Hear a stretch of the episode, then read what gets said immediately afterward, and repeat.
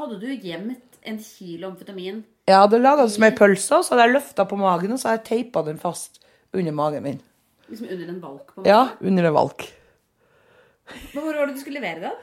Jeg skulle ha det med meg hjem til eh, den gangen der. Det var vel Da drev jeg en virksomhet oppe i Tromsø, så da skulle jeg ha det til Tromsø. Så Fra skulle, Oslo til Tromsø? ja, Så du har det på flyet? ja, jeg skulle ha det på flyet. Og jeg kunne jo ikke frakte det den gangen da på fly sånn som jeg hadde planlagt. For jeg hadde, med, på grunn av de sårene brannsårene som jeg hadde fått. For jeg måtte bruke talkum og vaske med pyrosept. Så forbrenningsskader hadde jeg under på magen. I Norge finnes det i dag fem rene kvinnefengsler. Ett i Sarpsborg, ett i Kragerø, ett i Sandefjord, ett i Oslo og ett på Kongsvinger. På Kongsvinger soner de damene som skal sendes ut av landet. Og Bredtvet kvinnefengsel og forvaringsanstalt i Oslo er landets største, og her er det plass til ca. 65 innsatte. Jeg setter meg jo egentlig sjøl i en sånn fittesituasjon med at han kunne komme ut av bilen, for han var kjent for å bruke kniver og alt mulig. Så jeg bare gikk ut på gata, spaserte med balltre ned, og så når jeg kom opp på sida av bilen hans, så bare tok jeg bakruta. Og det kunne jo egentlig ha resultert på at han kunne ha kommet ut av bilen, men han satte den bare i fart og dro av gårde. For jeg tror han ble ganske redd. Det smeller ganske godt hvis du slår inn i ruta på en bil. Hvorfor gjorde du det, da? Nei, det var, Der og da så var det jo fordi at jeg skulle skremme han. Jeg skulle ha han til å slutte å drive på plage venninna mi og oppsøke. For hun var jo nervevrak eh, og gikk med voldsalarm.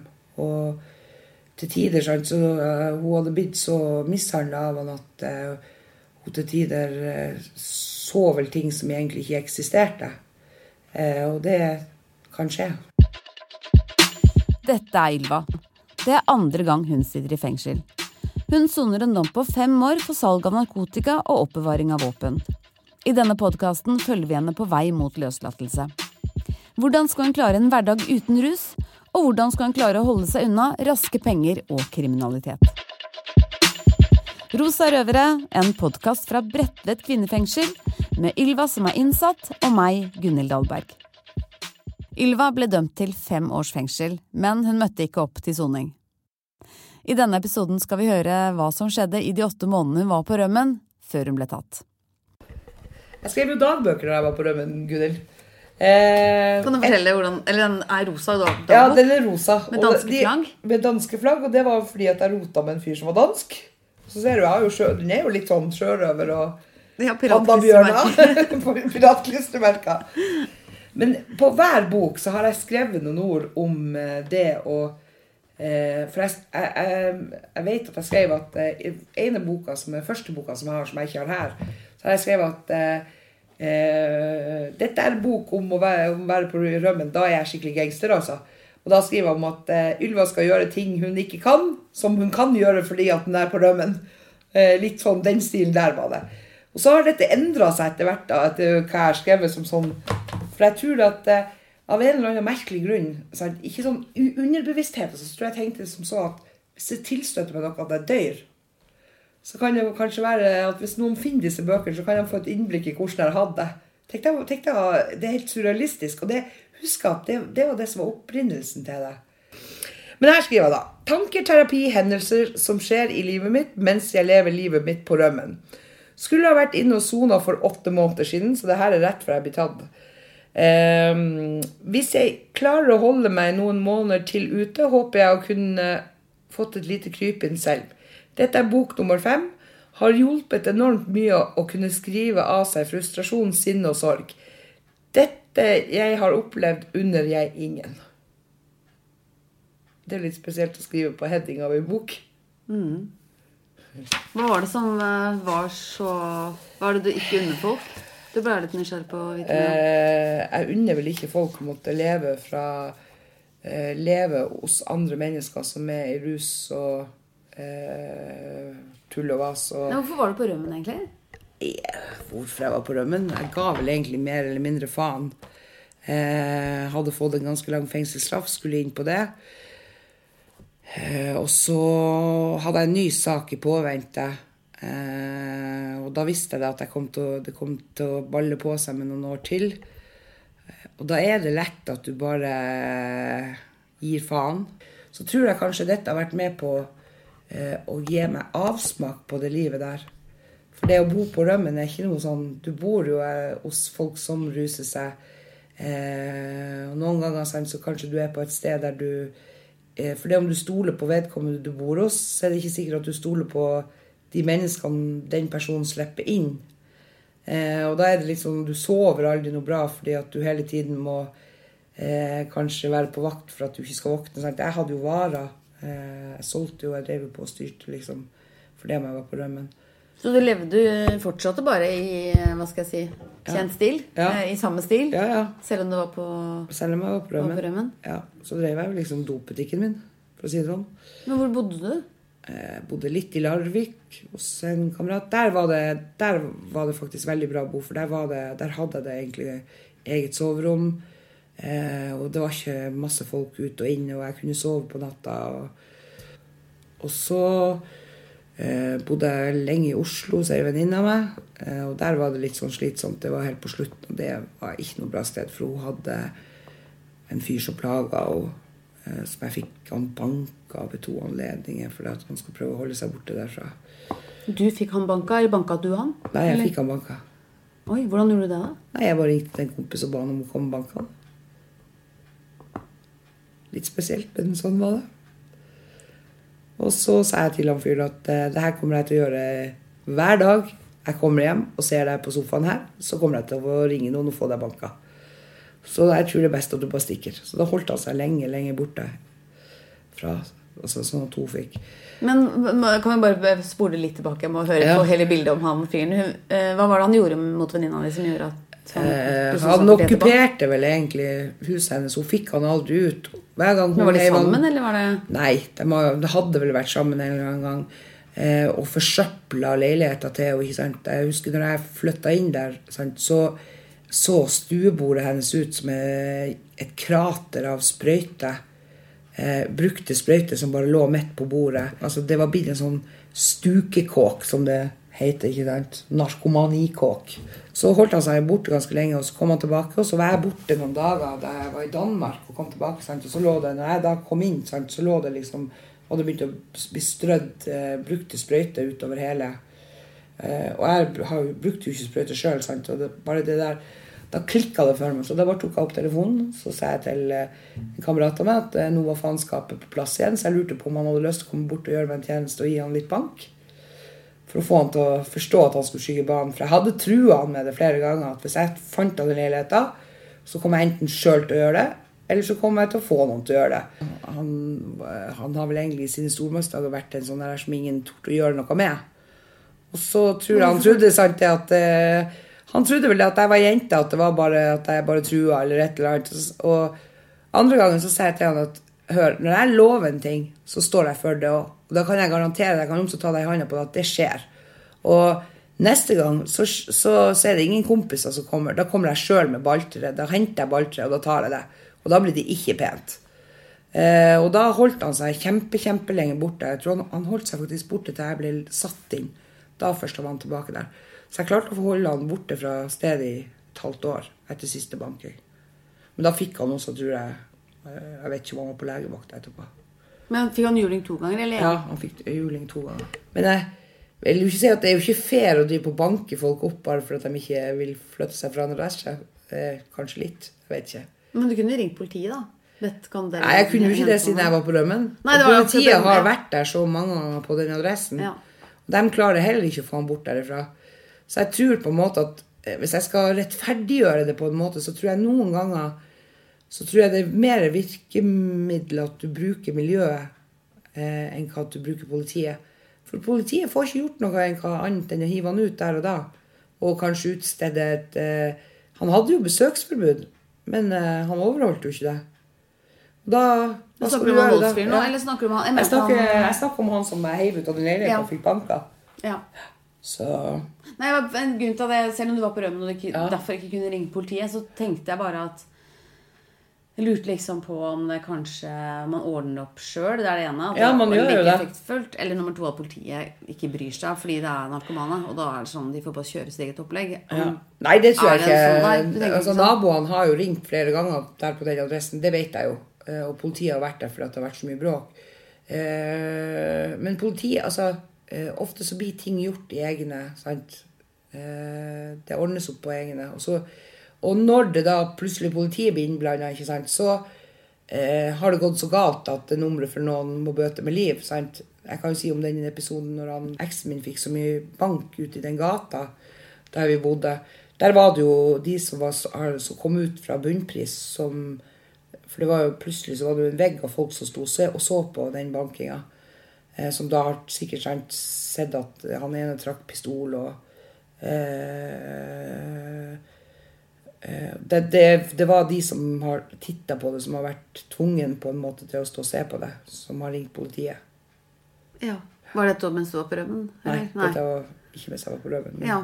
Det, men det, kanskje vi skulle snakke om det Eller er det litt av det samme, kanskje? Jeg bare lurte liksom på det der å være en del av Å være en del av et kriminelt miljø. ja, liksom, når du er en del av et kriminelt miljø, så tror jeg du lett fort må lære deg å kutte av noen nervetråder til noen, fø altså til noen sånne følelser på hva som er rett og galt, og hva som er innafor og ikke innafor, hvis jeg skal bruke det ordet. Men hvilke andre steder var det du Vi kan gå litt sånn tilbake til det. Ja. Sa du bodde i Larvik, Tønsberg, Oslo. Hvilke andre steder var det du Litt i? Danmark og en god del her i Oslo. Og jeg hadde én adresse her i Oslo som i den perioden jeg bodde hos venninna mi, der jeg fikk kasta ut av fyren. Når jeg kom dit, så så bare For der visste jeg at jeg ikke kunne bli rana eller et eller annet, eller noen kom til å stikke av gårde med pengene mine eller stoffet mitt, eller Så alltid når jeg kom dit, så var jeg kanskje bare våken to-tre timer, så var det liksom eh, Da var det game over. Så sovna du. Ja, da sovna jeg. Og da sov jeg gjerne et døgn hvis jeg var innenfor døren der. Hvem- Og da fikk de ikke liv i meg heller. Nei, det var en, en Han bodde der. Det var en god kamerat av meg, og så var det en fyr som jeg rota med. Eh, voksne folk der. De var jo, de var jo i miljøet, de òg. De rusa seg jo litt, de òg. Men det var bare det at det var et møblert hjem. Eh, og jeg kunne lage middag og liksom, sant, gjøre sånne helt normale ting. Sant, som jeg alltid liksom på en måte alt, Når jeg hadde egen leilighet og det, sant, så spiste jeg frokost, jeg spiste lunsj, jeg spiste sant, Jeg gjorde alle de tingene som er normalt. Og så var det vel bare det at jeg kunne senke skuldrene mine der, for jeg visste at der var jeg på en måte safe. Men var det liksom fredagstaco og Ja, ja. ja, ja. Kunne være det òg. Vi laga middag i lag og Men hvordan syns de å være huset der når du var på rømmen? Hvordan hva sa alle folk til det? Det er greit, eller hva? Det var jo litt sånn, Den adressen der var det jo ingen andre enn jeg og de som bodde der, som visste om. Og det var aldri snakka om at jeg oppholdt meg der. Eller visste de kanskje ikke at du var på rømmen? Jo, de visste at jeg var på rømmen, men uh, en av kriteriene for at jeg kunne, når jeg dro dit, var det at den adressen var hellig. For han som, han som bodde der, han hadde jobb, og fordi om han rusa seg av og til, sant, så hadde han jobb og sånne ting. Så han var opptatt av at ingen naboer, at det ikke skulle sant, være noe sånn at det var noe trafikk på døren der, eller noe sånt. Så det var aldri noe dealing, eller aldri noe Jeg bare kom dit, og så fikk jeg lov til å være Ylva som bare slappa av og levde tilsynelatende et normalt liv med eh, kjæreste. Ja. For taco, gullrekke og Ja. amfetamin? Ja.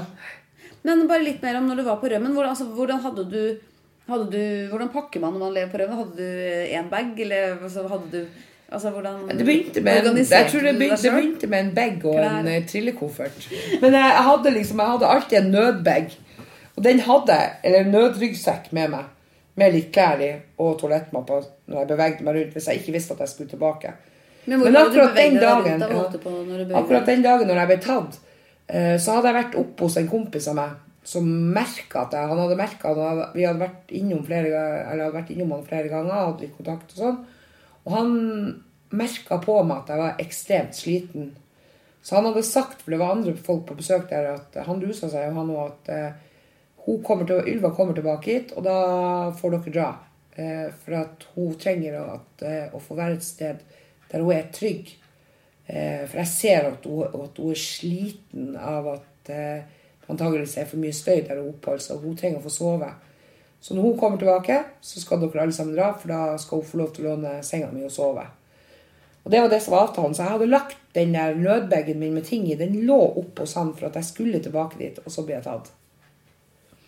Så jeg, kom- altså, de tingene fikk jeg her for 14 dager siden jeg var på besøk. Så Og hadde han, du fortsatt? han har tatt vare på Enda dem. det er to og et halvt, tre år siden? Ja, tre år siden. Det var snilt, da. Ja, det er litt spilsel. Men det var jo, det var jo bare klær og Ja. parfyme og eh, Og mammaen hans, for han hadde flytta fra ei leilighet til en annen, så, hadde, så hun hadde lurt på hvem den rosa bagen var. Nei, det er venninna som sitter inne, og den skal jeg ta vare på. For jeg vet, er, han har, Og han har tydeligvis ikke åpna den heller og sett oppi hva som var oppi der. Han hadde bare sjekka at det ikke lå noe narkotika oppi der når han flytta. For han har kontakt med dattera si. Så det er litt spesielt at han liksom bare har tatt vare på den. Det er gøy at den var rosa, da. Ja. Alt var rosa. Det var rosa trøye. Det, det er trademarket mitt. Ja. Det, er trademarket mitt er rosa. Men da fikk når, men når du ble tatt da ned på Jernbanetorget Han skjønte jo det etter mange, ganske mange timer. For at uansett om jeg var på rømmen eller ikke, hvis jeg hadde en avtale, så dukka jeg alltid opp. Og hvis jeg ikke dukka opp, så fikk du beskjed. Så han skjønte at noe hadde tilstøta meg. Eh, og når telefonene dem- Han prøvde å ringe meg en gang, og det bare ringte og ringte, og ringte, og ingen tok den. Så slutta han å ringe, og så venta han et døgn. Da var han avskrudd, så da skjønte han at jeg var tatt. Men tenkte du liksom Jeg blir ikke tatt, eller venta du bare på den dagen skulle skje? Nei, du, etter hvert så ble jeg vel også egentlig litt sånn eplekjekk. Jeg hadde ikke noen sånn der eh, passa meg for hvem jeg hang med, og hvor jeg var. Og jeg hadde ikke noen sånn følelse på at jeg kom til å bli tatt når jeg ble tatt ned på Jernbanetorget. Men da skjønner jeg jo, det var jo sivilspanere som antakeligvis har hatt bilder av meg, og som da tilfeldigvis har vært akkurat i området og kjørt forbi og spotta meg. Så det er jo sånn jeg ble tatt. Det var ikke at de har eh, begynt å spane på meg, for de hadde ikke kontroll tror jeg, på hvor jeg var. Hva som skjedde når du ble tatt, da? Jeg stoppa på åpen gate. Og så eh, titta de i veska mi og fant en kniv, og da Kniv i Ja. veska? Ja, og så var de ikke helt sikre på om jeg var den? Nei, det var jo bare Jeg tror det var uh, Det var vel i forbindelse med at etter at han der som jeg hadde fått banka, ikke sant, så var jeg litt usikker på hva han kunne finne på. Så jeg hadde alltid et eller annet sånt som jeg kunne slå med eller stikke med i. Men hva skjedde? Nå skal jeg ikke avbryte, men, hva, men du gikk med hadde en kniv i veska? Politiet stoppa deg, meg, sier uh, Så hadde jeg vært inne på Shangri-La og handla klipsposer, og da har de vel fulgt med og trodd at jeg sant, skulle Tror de kanskje, kanskje har trodd at jeg hadde knark i veska. Det hadde jeg ikke. Jeg hadde ikke det på meg.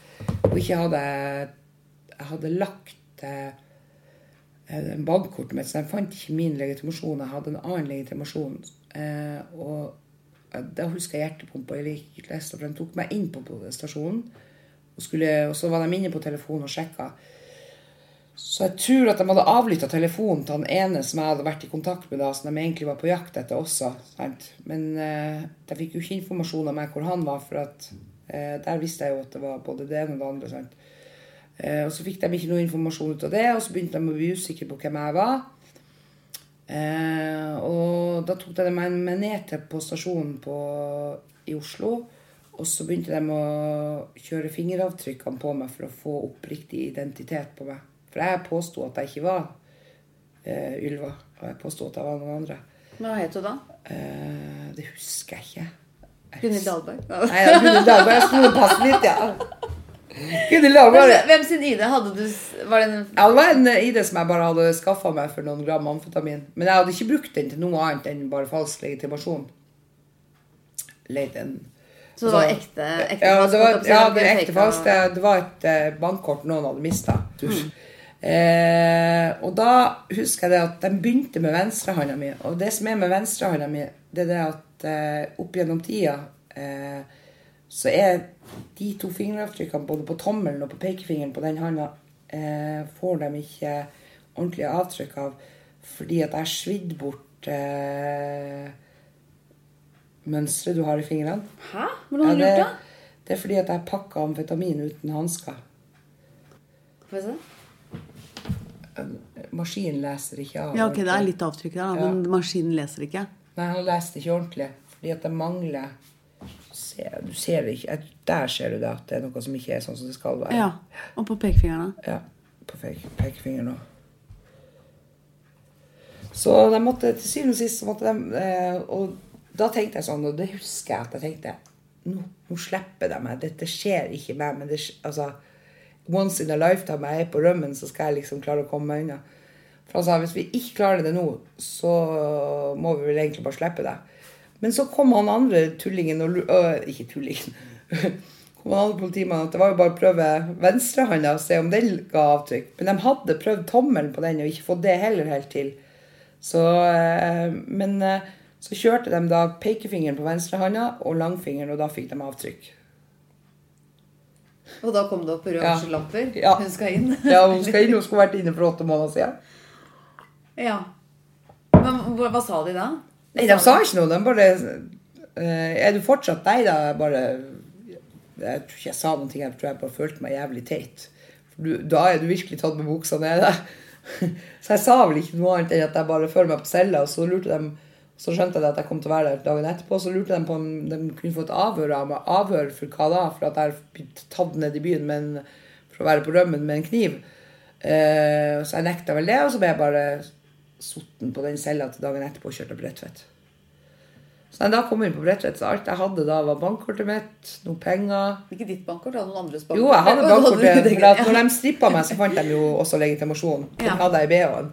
Å ja. Ja. For jeg hadde tatt ut penger den dagen, så det var derfor at jeg hadde Men hvordan var det da å ringe til foreldrene og si Jeg ringte ikke, jeg skrev et brev først. Eh, og det jeg har skjønt, er jo at eh, dem eh, eh, Mamma ble vel egentlig letta og glad. For jeg fikk høre noe i jula som ikke var så bra. Eh, for mens jeg var på rømmen de åtte månedene, så var jo politiet og leit- leita etter meg. Eh, og de var jo leita hjemme på adressen til foreldrene mine. Så det kommer to uniformerte politimenn og lurer på om de kan få komme inn. Så sier han, faren min at eh, kom inn trenger dere ikke, for hun er ikke her. Hun har ikke bodd her på så og så mange år. Mora mi har da vært på butikken, så hun kommer da eh, kjørende nedover og ser at det står en uniformert politibil på utersida.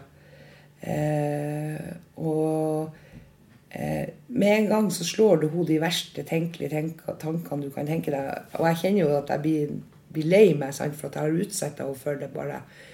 Der hun forteller at hun tror at, at de er kommet for å gi dem et dødsbudskap. For da har ikke hun fått kontakt med meg på tre-fire måneder. Um, uh, så når hun går Hun parkerer bilen og går ut av bilen.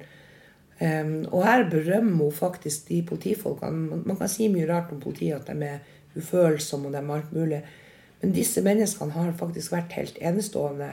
For dem, han, han ene går i møte med mora mi idet hun kommer ut av bilen. For jeg tror han ser at det holder på å gå veldig galt. For å, så han tar omkring henne og sier at eh, vi, er, hun er, vi er ikke her for å eh, Hun hadde vel spurt tror jeg, om jeg var død, eller et eller annet. Sånn, der han da eh, sier at eh, vi er ikke her for å fortelle dere at hun er død, for det vet vi ikke. Hun er ikke det. Eh, men vi er for å lete etter henne for at hun skulle ha vært inne til soning.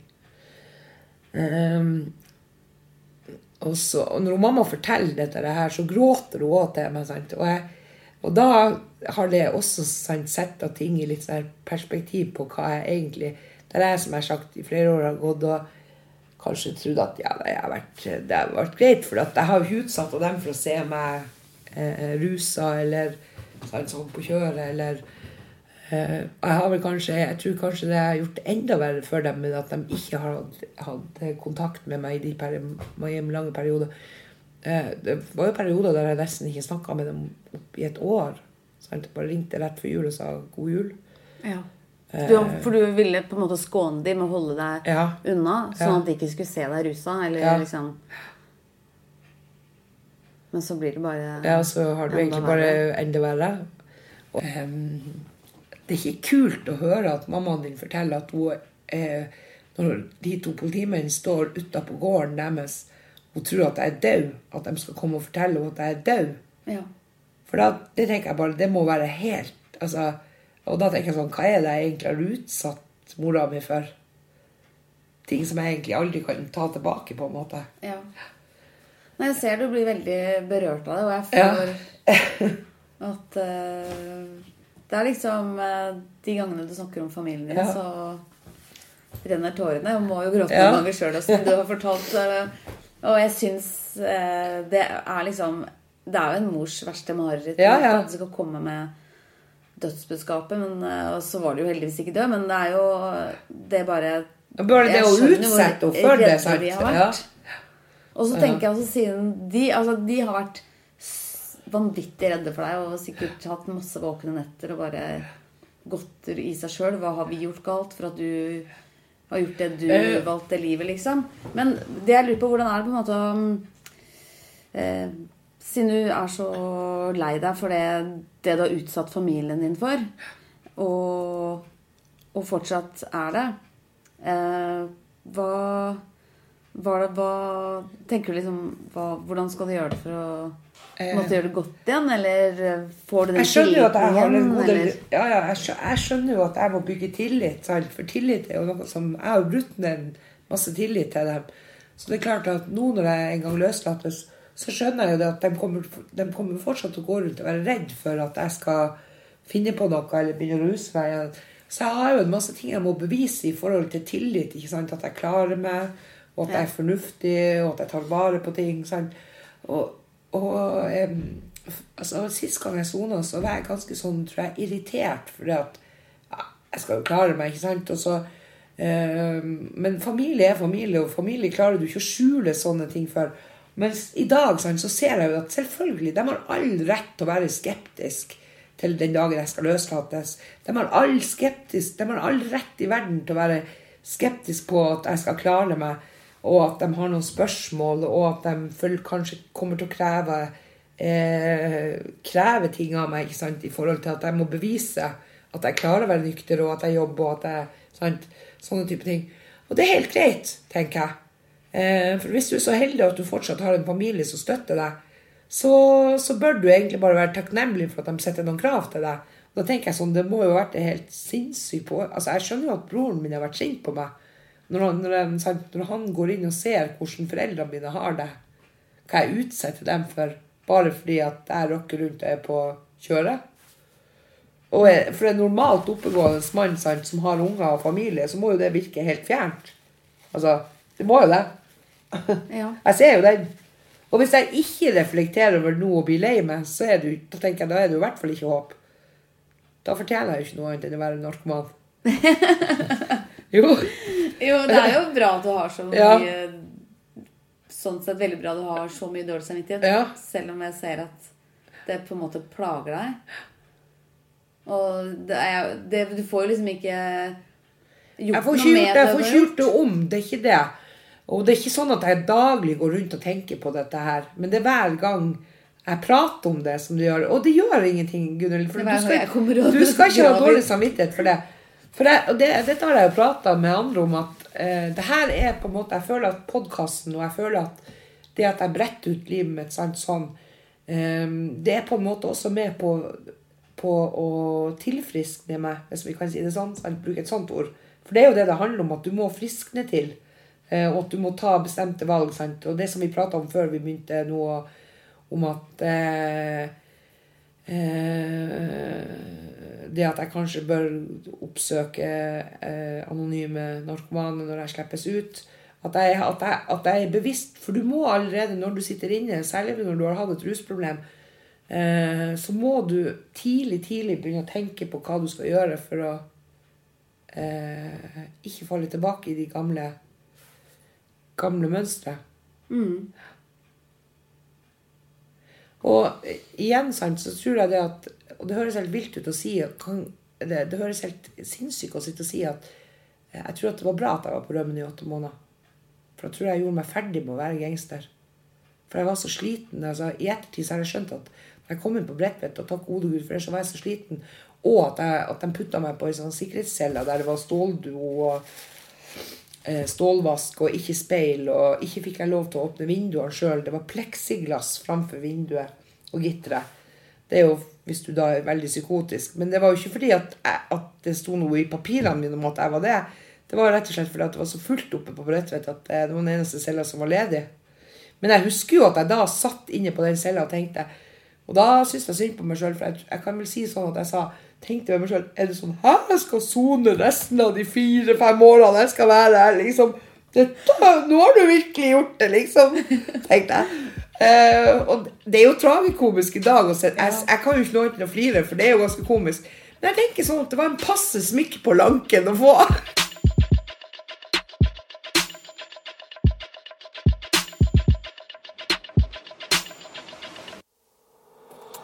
Produsert av Rubicon.